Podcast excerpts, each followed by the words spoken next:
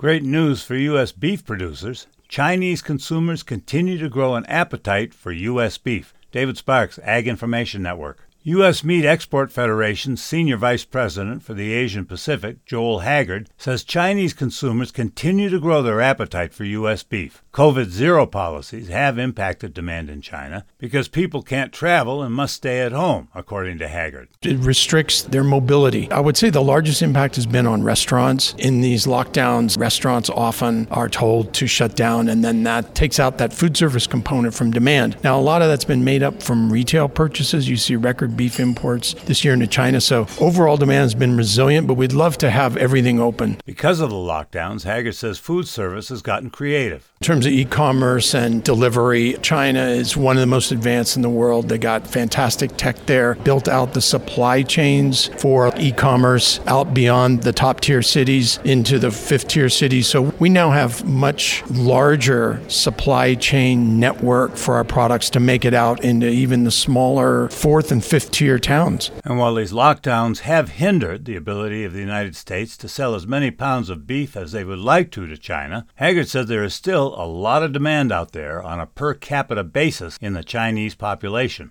I hope you found this program informative and useful. I'm David Sparks, proud to represent the Ag Information Network.